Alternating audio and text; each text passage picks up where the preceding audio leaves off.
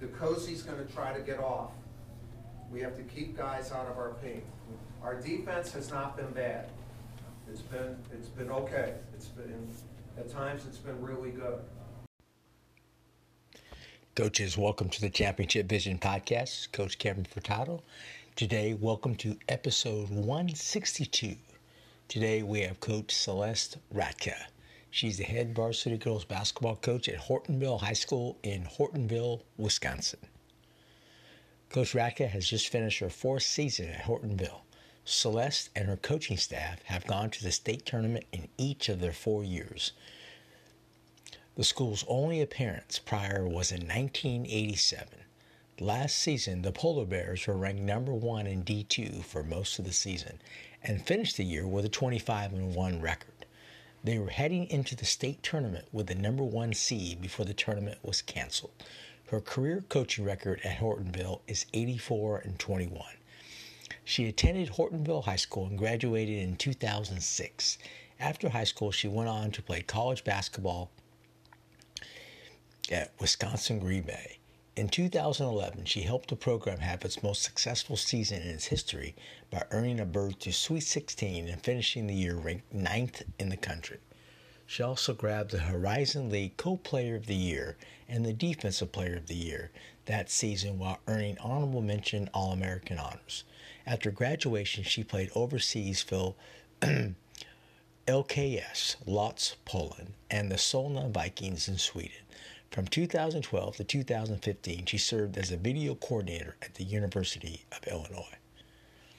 Yeah, it's going to be uh, just kind of a, a great podcast here. Um, I heard of uh, Coach Ratka through my good friend Mike DeVilbiss, uh, who's a great coach, uh, University of Illinois, Wisconsin Green Bay, creator of the Buzz defense. And um, uh, he really recommended me to uh, come and, and get Coach Ratka on the podcast. So I'm really excited to kind of pick her brain on what she's doing, building her program, and also what is she doing to uh, work on the Buzz defense, which is a, a defense created by uh, Coach DeVilbiss. So I think you're really going to get some great ideas here. So stay tuned for Coach Ratka. Welcome to the podcast, Coach.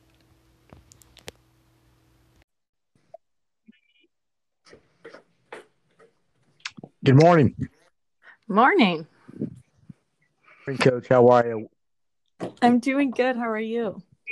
Good, good. Hey, with the podcast, I appreciate you coming on uh, early on Friday morning.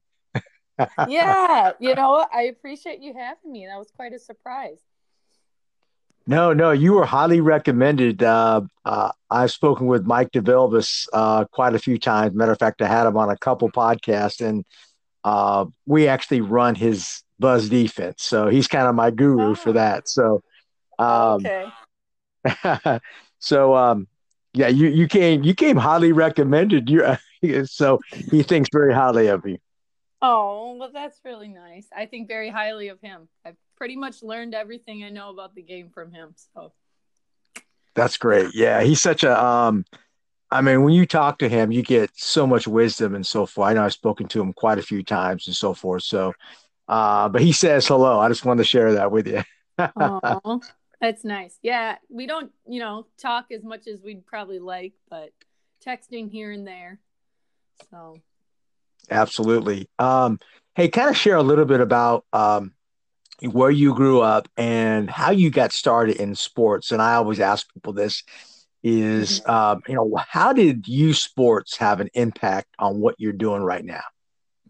Yeah. Um how did I start? Um, well, I come from a family of five. I have two older sisters uh, who started playing the game. Uh, my dad coached all of us growing up. Um, so basketball was kind of just part of our lives uh, every single day. And, it started in the driveway. Um, it wasn't organized right away, it was games in the driveway, shooting, uh, playing horse, playing one on one. And then it grew into, you know, three on threes. And then finally, probably in fourth grade, it started to become more organized. Um, mm-hmm. But yeah, it started in the driveway, the love for the game and, you know, watching the games on TV. I mean, we all watched The Last Dance and, you know, growing up watching the Bulls, that brought back a lot of memories as well. And just fell in love with the game, fell in love with the competitive nature of it. Uh, I've been a very aggressive girl growing up. Um, much to my mom's probably disliking. Uh, she got to hear people saying, "Wow, what's wrong with that girl? You know, she is way too aggressive." and uh, sure. I, I think I stood out that way, and it was a way for me to be accepted being that way, and it was okay. Um, so I think sports was just a really good outlet for me, um, and I think it just kind of built and built my confidence and um, the more time I spent on it and invested in the game. So, yeah, early on in the driveway, that's where it started. Did you know early on that um, coaching was in your uh, future, or is this something that just kind of came about? Because I'm always curious how, on how people become coaches. It's always mm-hmm. an interesting story. Yeah, um, I think I kind of saw it in my future. wasn't quite sure at what level. Um, but I think my uh, the coaching that I got kind of fed into that, um, especially when I got to college. Um, the program there at uh, Green Bay was very much player led. Um, so you don't get to just play in the system; you have to understand the system. You have to teach the system um, to the next group of kids coming in behind you, teammates. Um, so I think that's where I really fell in love with the detail of the game and the fundamentals and how you teach it to somebody else. And um, I think that really sparked it. And then my understanding grew. I had great coaches like Coach DeVilbiss, uh, Coach Bollant, helping me in, in growing my IQ of the game. Um, and then, you know, after my playing career was over, it kind of just felt like, now what? And there was that definite, you know, gap missing for me um, and, you know, I just needed to feed that competitive nature in me and to be a part of something bigger than myself. Um, so I think that's kind of how I got back into the game. I only had one year off where I wasn't on a team, uh, and that was long enough. yeah, and and and tell me like who was um, give me like a great mentor that really kind of led to because you're building a great program there at Hortonville. From my research, um, you got you're really doing a tremendous job. But where did you kind of build your philosophy from? I know we all have our own philosophy, but you know we also as mm-hmm. coaches steal a lot. Which coach mm-hmm. in particular really had an impact on your philosophy and what you're doing right now? Uh, without a doubt, 100% Coach DeVilbiss. Um, he was an assistant coach um, at Green Bay when I was playing there, and um, I also coached with him at the University of Illinois. And just man, that guy is unbelievable. Just so smart. I've never met a better teacher uh, of the game to break it down so simply for everybody to understand. Um, he has I, I would say we're very similar in how we're wired um, with you know very detail oriented um, kind of tough minded no nonsense kind of approach to the game. I think we connect in that way as well. So i was always as a player drawn to to him and and how he would get the most out of us as players. Um, you know he wouldn't mince words and he would get after you and i love that as a player um, so kind of built the same way, but I learned so much from him. And um, man, if I could, I'd bring him here and have him on my staff. I don't know how he would feel about coaching under me, but he, uh, I would love to coach uh, again with Coach D. Um, that would be an absolute dream. He's absolutely a mentor.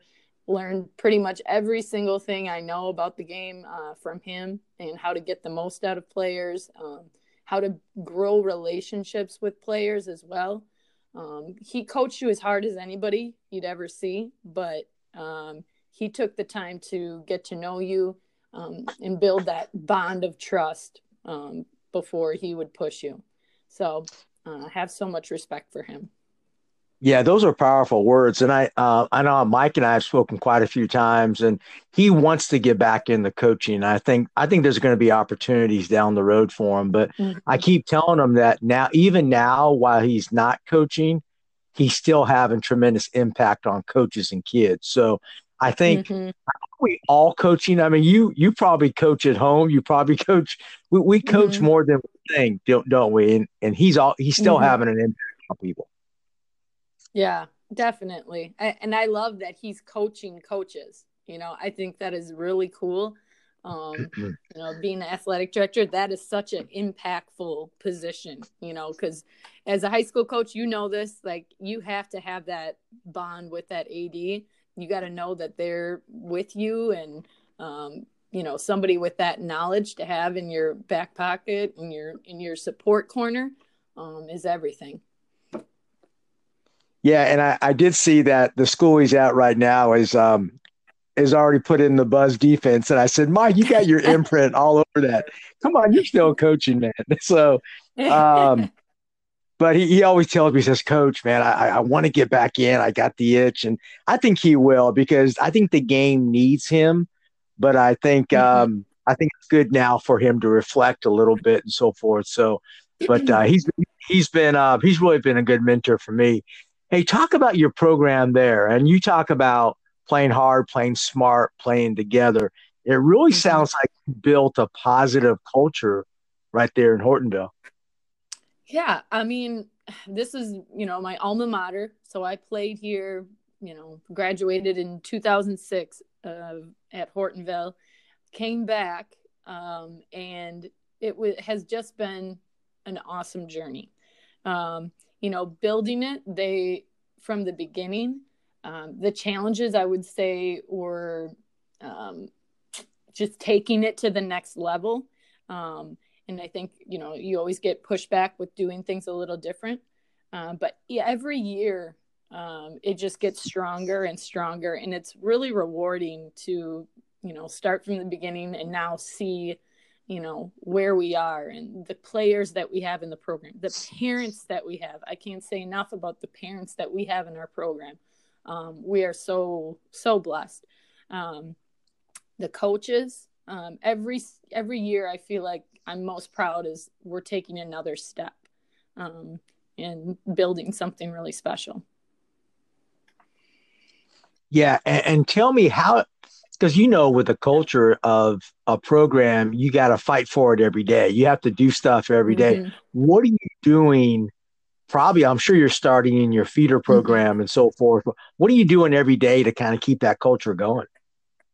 Yeah, I think you shrink your circle initially. Um, we really focused in on, you know, the people we had in the program, in the high school program. And, you know, obviously we're into the, the feeder program and the youth, but I think you need to start small and you need to shrink your circle and get that tight and get that on point. Um, and then now we're in the process of, you know, expanding it now now we're reaching out to the to the older grades and kind of implementing and bringing them in um, but i feel really good about where we're at but you're absolutely right. It's an everyday grind where you can't let anything slip. Um, and you have to always have enough energy to confront everything every little thing. Um, and i think that's what drives me is i don't want to let one stone be unturned. If I see somebody not sprint to the water fountain to get a drink, I need to confront that every single time. Um, and it's exhausting. It really is. But I think we're starting to get to the point where our players are understanding that and our, our assistant coaches are have been in it now for a while And so it's not just on you. You know, you're empowering everybody around you to confront those things and to protect the culture. We always say we're protecting the culture. Um, and we've got a bunch of kids that are, are bought in, are selling it. Um, they're not only buying it, they're selling it to everybody around them. And uh, it's really fun to do it together. Right. And I guess, you know, because I have a lot of coaches who listen to the podcast and so forth. And all the coaches want to know, you know, how and why these mm-hmm. things happen. Some coaches um, have a knack for doing it and a system, and some don't. You just can't all of a sudden say, I want a great culture. You have to plan for it, don't you, coach? Yeah. I mean, I think you got to figure out the the lines, you know, where are the lines and you can't waver from i think consistency is the most important thing um, just because they don't have it right now doesn't mean they won't get there i think a lot of times coaches lower the standard to make it easy for everybody in the program when you know i've set the bar extremely high and you lose some people in that instant you do Right. Um, and so, you know, it did take a hit on our numbers a little bit because not everybody wants to do it, you know, and it's not maybe for everyone or not, they're not willing to do it. Um, so we're kind of at the point where initially, you know, we may have lost some people, but now we've got a really strong base and foundation. And now we're seeing those numbers, you know, coming up uh, back to where they were because people want to be a part of it. What are they doing over there? You know, I want to be a part of it now. Now that we've had you know some success here, um, but yeah, you definitely have to be consistent and really set the standard of what you're going to accept and it, it can't be anything but their absolute best so that's what we yeah do. yeah for sure and, and now you're being tested because the pandemic is kind of making mm-hmm. us adjust a little bit, right? Coach is like, if you're playing in a game, you have to make adjustments. Uh, yeah. What are you guys? Um, I know we have a certain plan we have for our girls and so forth. It's not a perfect plan, but you know, mm-hmm. we have them on a uh, what we call the Get Better Challenge, where you know they got to send videos of their workouts, and you know, I have my players doing Zoom workouts. Oh, you know, I mean, a lot of teams are doing that. Mm-hmm. What are you doing now to stay connected with your players? Um, I would say just reaching out to them. I'm, I'm shooting them text messages. I'm talking to them. Um, just staying active in their life and talking with them and seeing you know how are workouts going? How are how's your family doing? You know things like that. I'm extremely blessed and i mean we'll get into the dedication of our kids but we have some dedicated basketball players. I'm extremely blessed. I had my point guard last year. She's the one that called me uh, I think it was in April, um, and just said, "Hey, me and Lyric and Emma, we, we just got a workout from our AU program. We're going to implement it for all the youth, all the JV kids, all the varsity kids.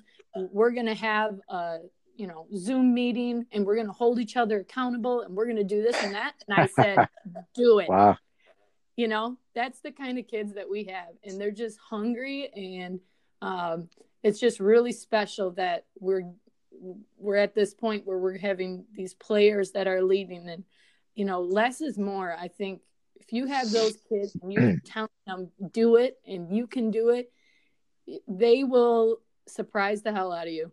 They will surprise you and um, they love it. I think cami is a special kid and she wants to take the lead. she wants to, you know, be the leader of this team, and she's definitely taking the initiative. So I right now I'm just like stepping back because it's like, hey, this is your team, and I tell them this all the time. This is your story. You're writing it. What do you want it to say?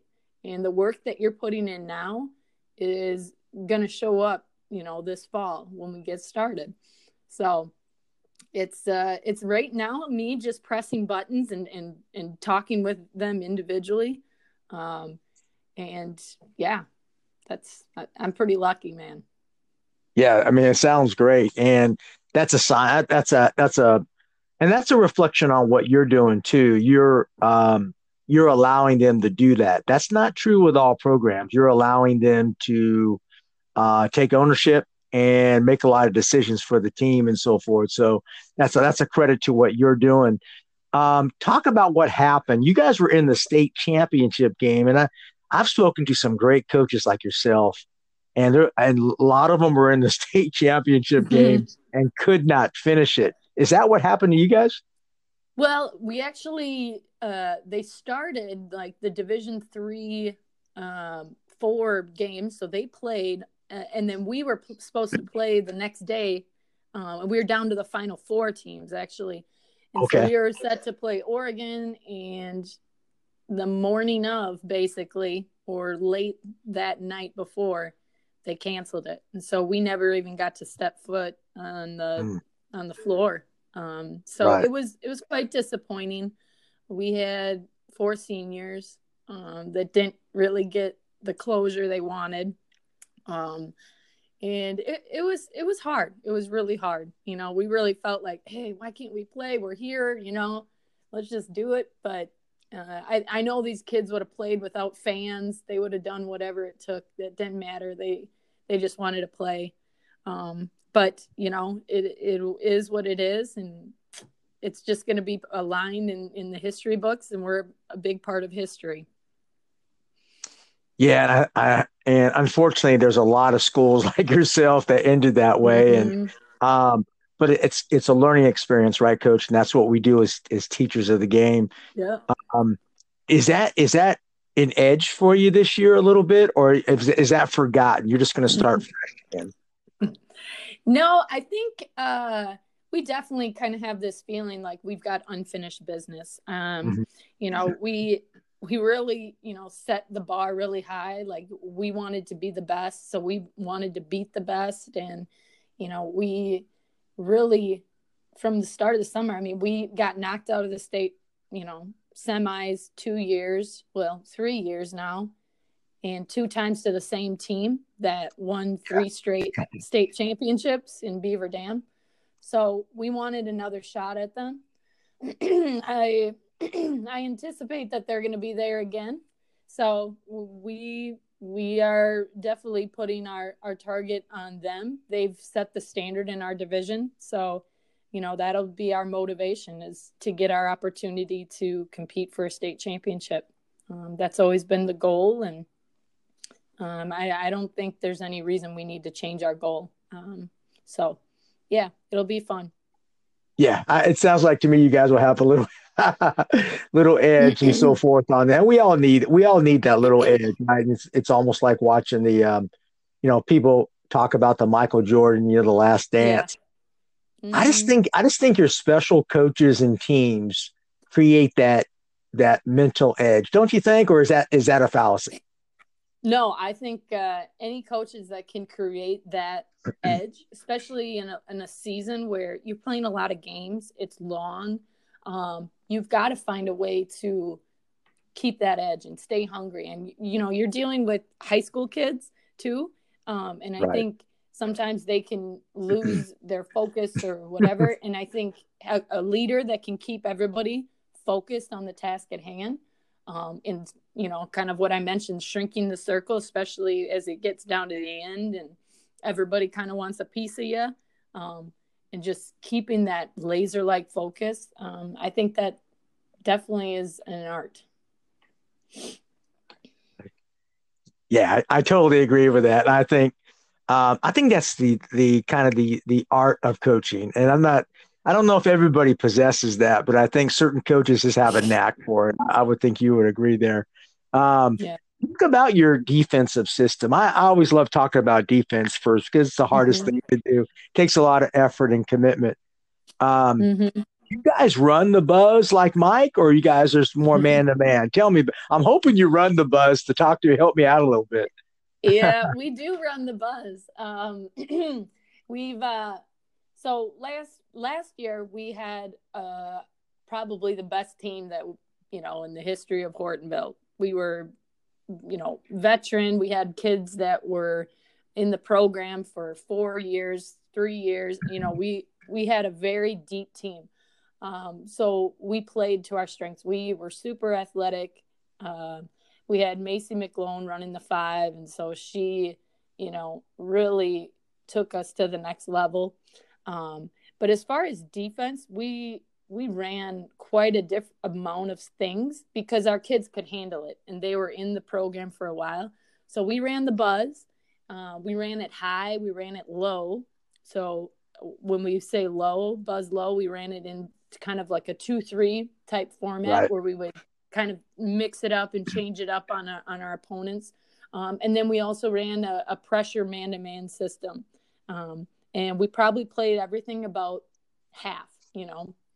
So it and it was kind of really fun as a coach because our kids were so locked in. We had um, a senior point guard and then Cami, who was a sophomore, uh, running the point, and they would trigger our our pressures. So we played full court, man to man defense where we're running and jumping and trapping, and then we also ran our two two one press back to our uh, buzz high or buzz low, um, and it was so fun. You know, every dead ball, I'd change it up on them, and and the kids would communicate it, and we practiced that all the time. Is that communication, that echo yells we call it, and they would uh, get in and out of our stuff really really nice. By the end of the year going into the state tournament we were we were clicking man.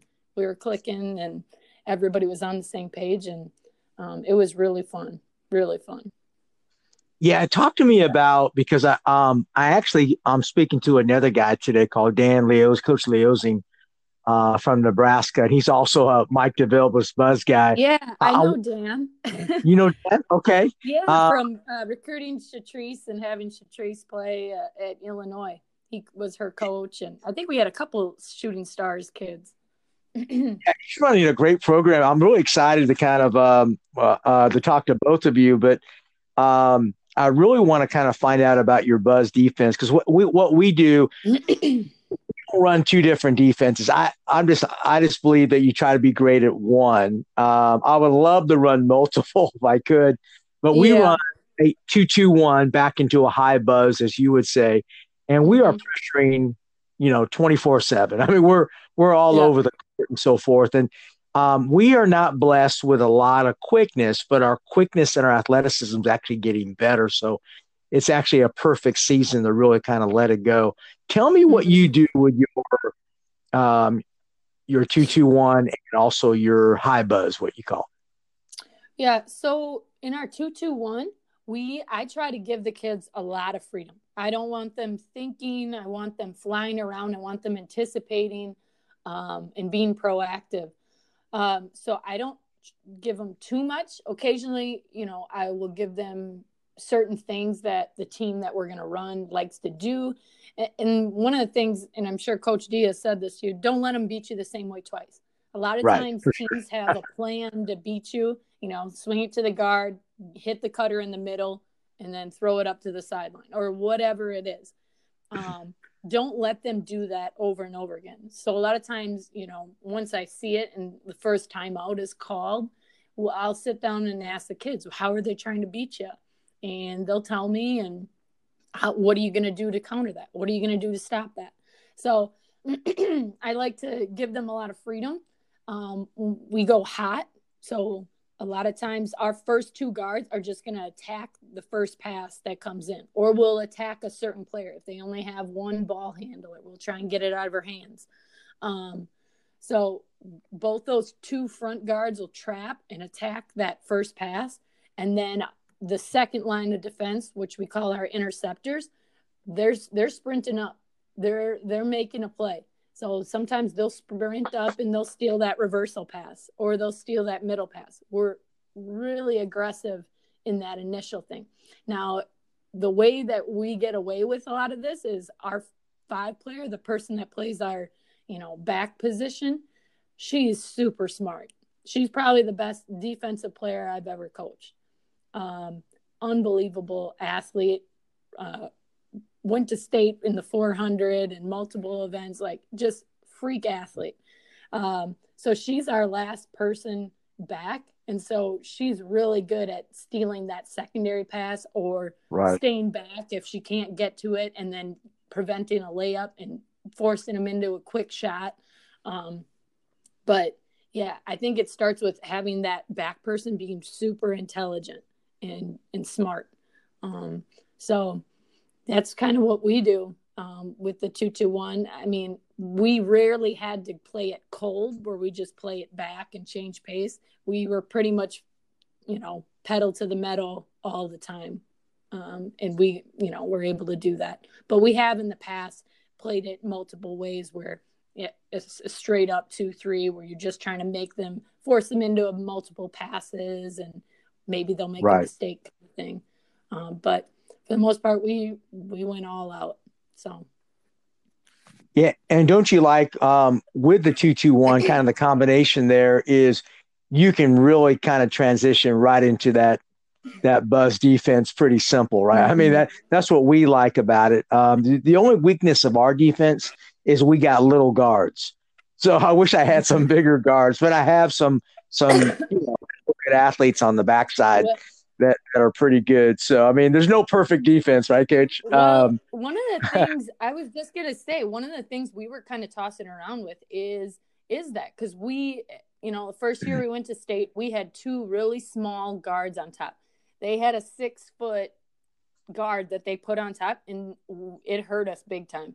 They just threw over the top. We were on, right. you know, college sized court. Um, so one of the things we toyed around with. Hey, this is NBA skills coach Drew Hanlon of Pure Sweat Basketball, and I'd love to help you get game results this season. Check out a free trial of my Pure Sweat training app on the Google Play and App Store today. Hello, this is Craig Reed, owner and CEO of Corny Board Aids. We specialize in providing coaching aids and equipment for the basketball coach. We are also home of the Corny Board, the original sideline coaching board. I want to recommend Championship Vision Podcast. It is a great way to get insights into what other great coaches and leaders do in their programs. Kevin Furtado brings a great tool to coaches with this podcast. Thanks, Coach Furtado. Is putting some of our bigger, like inverting it, inverting sure. it, and putting the big guys um, you know, we're lucky with, you know, a couple big guys that are pretty athletic and can move their feet and stuff. But I kind of like that mix up of, and then you got your little guys that are anticipating and able to steal those skip passes, maybe a little bit quicker, easier. Um, cause I don't know, there's something to that that I, am probably going to look into as well, putting the big guys up front. Yeah, I'm. That's a great point, Coach, and I appreciate the uh, the advice on that. And but but don't you think the five man in the middle? This is one area where um, we need a lot of work. And I have a big, and she's a new kid for us, and she's 6 mm-hmm. foot one. She's she's not as um, she's not as confident because you know on the back line of that two two one, you have to yeah. be aggressive and you have to rotate together. So if you rotate mm-hmm. and go for that steal, uh, she hesitates and she's not as confident back there. And that a lot of times that hurts us when we're extending the mm-hmm. defense out. I mean, you got to be confident and aggressive and, like you said, very smart. Yeah. Yeah. Um, I think uh, trust. I would talk about trust and I would also talk about, um, I would put her in the trap. I would put her in the passing position, have her getting hmm. trapped hmm. by your two front guys, and, right. and try to throw the pass that you're trying to have her steal and just show her how difficult that is to make and uh, that she has time you know? I, I, don't know that might be an idea but i get that you know? They they don't want to make a mistake. And i right, think right. you got to create an environment where it's safe. Okay we gave up a layup. We'll live with that. We'll live with that you know? And it's okay if we give up a layup because we're being aggressive right? The only rules are you're not flying around, you're not being aggressive. Um, so, yeah, I would just encourage that there are no mistakes and it's okay. The only mistake is you not trying. So, yeah, yeah, yeah and that's tough. the art of coaching, right? That's the art of coaching, and, and, you're right. Yeah. Does hesitate, and you know what we say about hesitation, particularly in basketball. Um, she doesn't want to make a mistake. She's very critical of herself. She's a perfectionist. And I know you've Mhm. dealt with a lot of kids like that, I'm sure. Yeah. So we're you just got to play it through, right? You just got to play it. Yeah. Yeah. And yeah, just figuring out what makes that kid tick. And I think sometimes showing them on film, you know, Yeah, showing them on film, not doing it. Cause I mean, we had uh, our really athletic five player, we had her in the interceptor position. And man, she just, for the beginning of the season, she just was killing us in it. She was not being aggressive. She'd go halfway and we ended up, you know, getting beat on it because she didn't do anything. It's like you're not Right. doing anything. You're not taking away this pass and you're not, you know, maybe taking away the long pass either. So showing her on film, I think, and just getting after her on it because I just kept telling her she was one of those kids where super competitive. Um, you could coach her really hard, and I'd tell her we can't press when you're in the game. You're a liability, and this kid is the best player on our team. You know, just unbelievable. She's going to UW Milwaukee to play for them. Uh, really good player, and sh- that just drove her nuts. That just drove her nuts. And then finally, she just said, "Okay, I'll show you." And she just started flying around and, and being an athlete and doing the things we needed her to do all year. It just finally clicked. Um, so yeah, I think it just takes time. It just takes time sometimes. Yeah, for sure. And that's that's that's where I think your really great coaches have a knack for doing that. And uh, sometimes it is I almost sometimes it is tough love. You know I mean? Well, we have other players that can do this. So I mean, Mhm. even best player, sometimes they have to sit. Are you one of those too? Because I I really believe that. I think it, it doesn't Mhm. matter for the best player. Um, you know, if you're not willing to kind of, you know, stand Yeah. by or culture, I mean, but that's those are always tough calls, right? yeah, for sure. And I think, you know, what are the, your non negotiables? Um, for me, it's the effort and the competing and the toughness. If you're going to play soft out there, like I just, I don't have any, I have no patience for that. And especially this year, we had, you know, we went nine, 10 deep. So it was like, Right. okay, next, next. so we were lucky enough. We had the bench as a great motivator. Yeah, and, and actually, coach, this year we actually are uh, we have built up our program to actually we're going to have eight or nine, which is that's the coach's Mhm. best friend, right? yeah, definitely. get- Especially if you um, have kids that like to follow like mine. yeah, for sure. Um, talk a little bit about your offensive system on that. I only have a few more questions for you because I know you're busy this morning. Um, yeah, are you um, are you? It sounds like to me you would be an aggressive coach where you're attacking the rim, driving kick, or are you more of a patient style? Well, um, this year we we kind of play. I like to play to our players' strengths, and this year we put in um, bulldog offense, which is Mark Few's um, offense that he ran a couple years ago when he had Sabonis and uh, Kyle Kyle Wiltjer, I think his name was, but they were really sure. really good. It's the continuity ball screen offense, um, and our kids played it really well. Now, first we we were off to the races. We wanted to score in ten seconds or less, so we had Carolina break, um, Sil- uh, Sylvia Sylvia Hatchell's um, Carolina break. We put our own little twist on it, um, but we wanted to score quickly. Um, throwing the advanced pass, throwing the one to five, running down the middle of the floor, um, attacking, and then you know if we didn't score in that first ten seconds, we would sprint in, set that ball screen, and then um, get it rotated quickly. Um, so we worked. This year was really fun for me as a coach because I got to do something new and different. You know, I've always been taught motion. I ran motion as a player, um, uh, like five five out or four out, one in.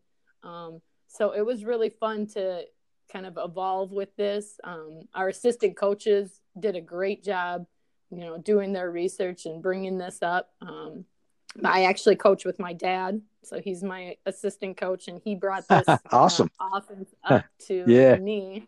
So it was really fun to kind of grow and um, teach the ball screen, how to use the ball screen, um, different reads, and our players loved it. They got so much better as we went, and it really fit our kids. Um, we have, you know, like I mentioned, a dominant post player and everybody's lifted above the up line. Everybody's lifted, so it's really hard to double, um, especially if you have kids that can shoot the basketball, which we did. Um, so it put a lot of pressure on on teams um, to kind of pick their poison. Um, so uh, it fit us really well, and we really didn't. We had a secondary offense, five out, but we didn't run that particularly well. And luckily, we didn't really need it too much this year um, with the way that we scored in transition and um, the the bulldog system worked really really well for us. So, and I loved how many counters there were. You know, if you want to play ball screens this way, this is what we're going to do. And so there was always kind of an adjustment that you could make to what a defense was doing. I, I tell you what's what's funny about that is we're actually adding in um, we're at uh, the ball screen offense. We call we're going to call it Zags actually. Um, awesome. Yeah, and we're it's funny you say that because we've been a dribble drive team where we're hard driving, kicking, mm-hmm. shoot a mm-hmm. lot of threes. Um, we're actually trying to, you know, we pass the ball into the low post and make our cuts there. Um, but we're actually going to that. So Hey, I'm picking your brain now on. well, we haven't run a lot of ball screens, but I have one great guard that is going to play at the next level. And we always set a lot of screens for her, but we're not mm-hmm. setting a lot of screens for the other girls. So kind of give us a little bit of, of strength and weaknesses of it. And, you know, just talk, just talk about the offense more a little bit. Yeah. Um, I would say a lot of times people try to stop you from rotating the basketball. They don't let the post player come up and swing the basketball. Okay. Um, so one of the, the counters you can make on this um, is keeping that player low uh, and just having, um, you know, the post players stay low and just chase that side of it. So you have more space for that guard to come off that screen. I'm not sure if that makes sense uh, or not. Um, but you start in a four high set and typically right. you know throw the ball to a side um, and then that post chases it and then right. the opposite post will pop high right instead of doing that you keep both of the post players low so that post player goes and sets the ball screen rim runs and then now this guard has tons of space to drive it since they're not letting you swing it and then if the ball swings to that other guard, then that post player on the same side will chase it um, and chase it and set the ball screen. So you can run it that way as well.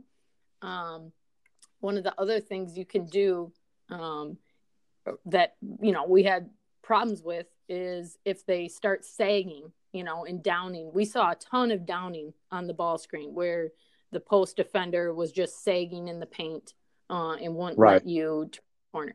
So one of the things I would recommend is your kids getting really good at that little floater, that little mid-range floater. Mm-hmm. Um, that was money for us. We had, you know, we worked on that all summer, um, and it really showed. Our kids were able to score at multiple levels.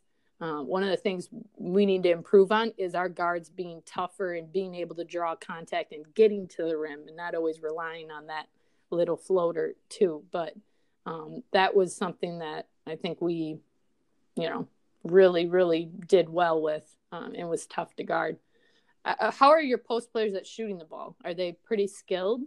Actually, to be honest with you, I mean, I'm going to have, um, I have one post player. I'd be lying to you if I said I had more. I have, I, I mm-hmm. have my six, my big girl, six foot. She is actually better on shooting facing up than she is with her back to the basket. I know that sounds mm-hmm. crazy, she plays more like a guard. So I found out later in the season that we're better off um, have her come out to the perimeter, either a pick and pop or a pick and roll. Mm-hmm. She's more comfortable. I mean, she's a good athlete. Um, but you put her in the low post, she's very hesitant on her post moves, which probably mm-hmm. work with her more. But I, I, you got to take the strengths of your players, right? Yeah, I think that's awesome. I think we're going to be more in that that you know, same boat this year too. Um, so I think, you know, slip and, and fade kind of action off the ball screen, coming back and attacking the closeout, um, I think is going to be really awesome. I don't know if you have any big guards that can post up, but you know, that might trigger a, a big guard to flash in and, and catch it and post up in that scenario if they hit the pick or the pick and pop. Um, but yeah, I'm going to have some fun kind of fiddling around with that and seeing if there's any, you know, things that we can do on that pick and pop action. Because last year, when we ran the pick and pop and threw it to the post player behind us, it would automatically trigger that opposite post to flash into the post and, and post up. And we got right. that a ton. That person was just falling asleep, kind of locking in on the reversal pass. Um, and you know, we we got that one a bunch. Um, so yeah, I I'm happy that another person's going to be running this. It's it's always awesome to talk basketball with somebody else that you know. How are you dealing with this or that? So, um, and dribble drive. I mean, dribble drive is something that we're looking at as well. So I'm always uh, open to talking about that because I, it's been a while. We ran it, you know, our first year at Illinois, but uh, it's been a while. So uh, I'm sure you're kind of versed on double gaps and sure, uh, sure. yeah. But you kind of, t- I I know you were supposed to be interviewing me, but you talked about uh, cutting off, you know, getting the post touch and then cutting off of it. Can you explain that to me a little bit? Well, what we, about? yeah, what we like to do is on our four out, we well, this is just my own personal belief is that actually when we're cutting a lot, that definitely opens up the gaps. Because I'll be honest with you, at our single A level, there's not a lot of really strong defensive teams as far as um, technique wise and so forth. Um, there's a lot of good athletes though, but um, when you when we pass the ball into the post, we just run a hard cut right into the paint. So we we don't we just don't stay. We cut hard. So we're okay. looking for a little a little drop off pass and so forth. Um, we get a lot of that that action because kids forget they can't guard that cut very yeah. well, particularly if they were pressuring the ball. So mm-hmm. plus they're double teaming our big girl a lot, so it opens up the dry um, the passing lanes and so forth. So. Mm-hmm. Uh, so, and we'll do some different types of things. We might do a you know what we call maybe a Laker cut. We might screen away, and that girl might cut through, and we we do some different stuff mm-hmm. um, because we're trying to get the ball inside. But my best player is actually uh, she's a guard. We're and I, I love what you said was I might use her as a screener more, right? Mm-hmm. In in the, the offense, so get her. I think she would get open more because she's getting double teamed quite a bit too. Yeah. Yeah, we threw our in our you know, we threw our guards inside a few times too. So you have, you know, like a guard running the four spot and yeah, setting ball yeah. screens and picking and popping and you know, that's a great way to get them the basketball and to put pressure on the defense, especially if you have like them locking in on somebody. You know, we had a few times people were locking in on our point guard, not letting her catch it. Uh, we threw her inside, and now you're a screener. So, and that really messed with teams as well. So, yeah, I like I like it. You can run it with bigs. You can run it with you know a smaller team as well. Um, it's just you're going to find different ways to to get to the scoring actions that you want to get to, but you can definitely achieve that with you know multiple different skill sets. Yeah, I appreciate the insight, coach. And I'll I'll be sending if you don't mind, I'll be sending you some tape for the season. Well, hopefully we play number one. Mm-hmm. So um, yeah. but I'll be sending you some tape. I want you to really analyze it. Um, but uh, what I love about the the ball screen, I haven't used a lot of it, so it's going to be kind of new. Is I love the def- you force the defense to make tough decisions, don't you? Yeah, I think the things that we struggled with initially with running ball screens is our guards weren't catching it wide enough. So you got to make sure that you catch it wide enough so you've got some space. Um, and then the other thing they weren't doing, they weren't waiting for the screen. So it wasn't clean. Um, right, right. We weren't making good contact. Um, you know, and then once we started catching it wide and waiting for the screen, we got a lot better um, a lot better at you know coming off those screens and then just having an attack mentality I think a lot of times, you know, you want them to reverse the basketball, and there's a balance to that because you want to get that ball movement, but you need to come off that thing looking to score um, and putting a threat on on the defense. Otherwise, they're going to be able to lock in, and then you can't swing it anyways. So, and I think ending your dribble facing the basket, looking at the basket, being a threat, then the next pass will become available. Yeah, and I, I do find that one of the hardest skill, and we really work on this, is getting the kids to turn the corner. And I don't know if it's just the girls' basketball, but girls have a tendency to widen out on their drive rather than going right off the hip, right of that defender and being aggressive. Is it same mm-hmm. at your level? Yeah, I think certain kids have it, and certain kids you got to spend a little bit more time with that, you know, approach. Uh, but getting right. downhill, I think a lot of times putting a chair when you're doing your drill work, putting a chair where they got to get in between, um, I think that helps them. And I think staying low. I think a lot of times they go wide because they're really easy to push wide because they're standing straight up and down. I think getting down low, getting you know the center of your gravity lower than your defender um, is a big part to being able to turn that corner tighter. Yeah, that makes a lot of sense. Uh, and let, us kind of continue on. My last question is practice planning. And what do you do? Because I know that the key to building a great program is is player development. Let's let's not fool ourselves. I mean, mm-hmm. I know mm-hmm. you're doing a great job with developing players. Um, kind of give us an idea of your practices, how you run it, and what are you doing to develop such skilled players? Um, as far as practice planning, I am very meticulous and I schedule everything down to the second. I make the teams so we have it and we're not wasting time, you know, picking partners. I want I I organize all of that. So, you know, I probably spend quite a bit of time on practice plans. Um, just so we can be really efficient in getting in and out of things really quick. Um, I don't teach a ton of drills, I would say. I like a bunch, like a few number of drills that teach everything.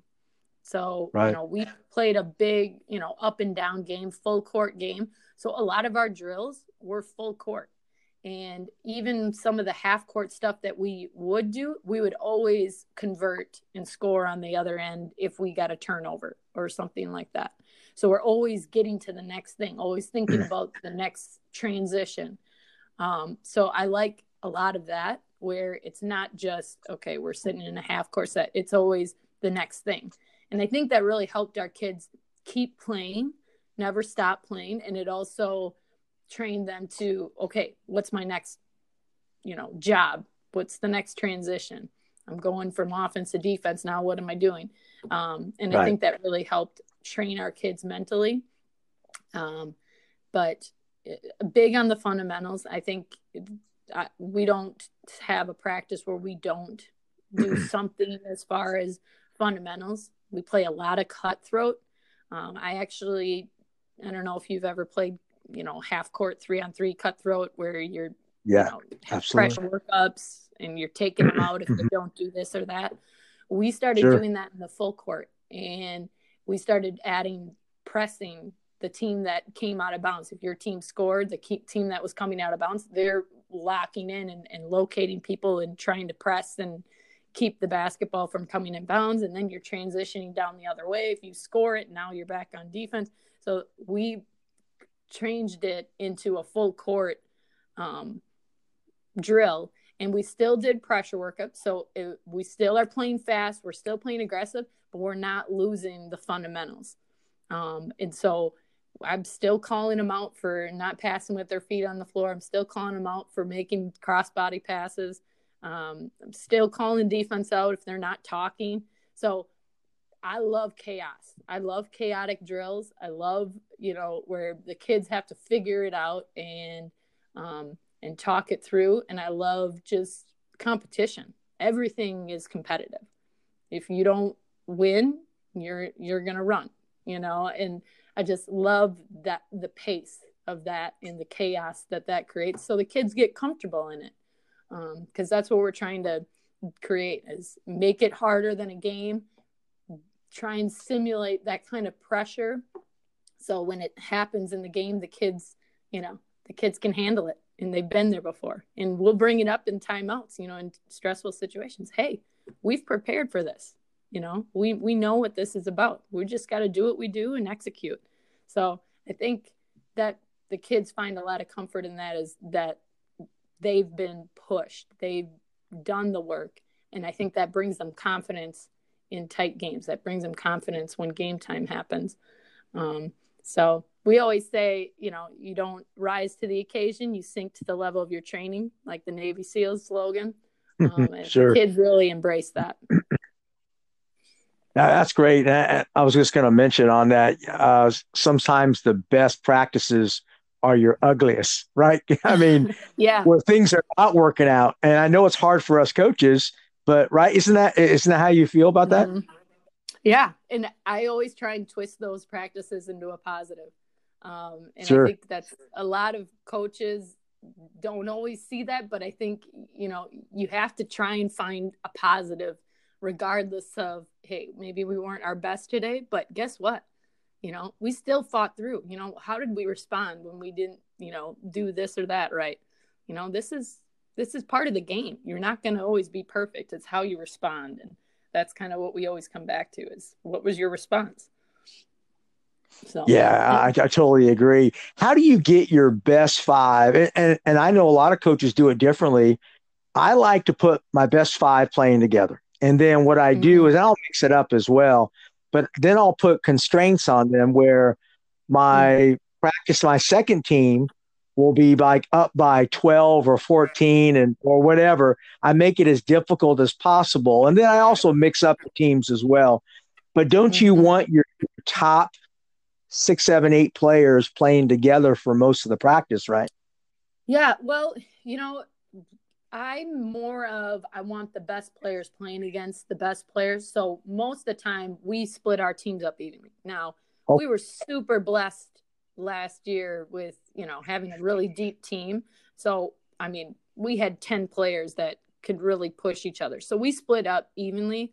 Now, day before the game, we would put, you know, our top five, and then we would rotate, you know, our six, seven, eight into it as we went. Um, but then we would put restraints on them. We'd make it really difficult. We'd throw another defender in there. We'd, you know, do those kind of things as well. But I, I want, I want my kids competing against somebody that's going to push them. Um, right. So I try to divide them up as evenly as possible for most the drills we do. So but I yeah, can see the point. other way as well. I can see the other way as well. Yeah, and there's a lot of schools that don't have. They're not. I don't think they have that luxury. Um, and I think you just got to take what you have, and but yep. you have to make it competitive. You can't allow those five players just to dominate because they get nothing out of that. So I think you there's other yeah. ways to do it. But uh, yep. hey, you're very fortunate, coach. Man, I, I, I envy that. I'm very, very blessed. I will, you know, I will tell you over and over again, we have some of the best kids and parents that you can ask for. And I think we we set the culture really um, early and you know, we lost a lot of people, but I think we lost the right people. And we right. you know, our circle was tight and I think the kids really embraced being part of it. It's special to be a part of um, and I think they just they love being a part of something bigger than themselves. I think girls especially they they want to be a part of a team. They really do. And when you have the parents on board saying all the right things to them and encouraging that side of them, you know, it's it's it's you can have something really special. And I just feel really lucky. Yeah, and uh, I feel lucky for talking with you today because you really shared a lot of great stuff. Uh, I love to get inside what the great programs are doing and so forth. I think a lot of coaches are going to get a lot out of this, coach. So I appreciate you joining me.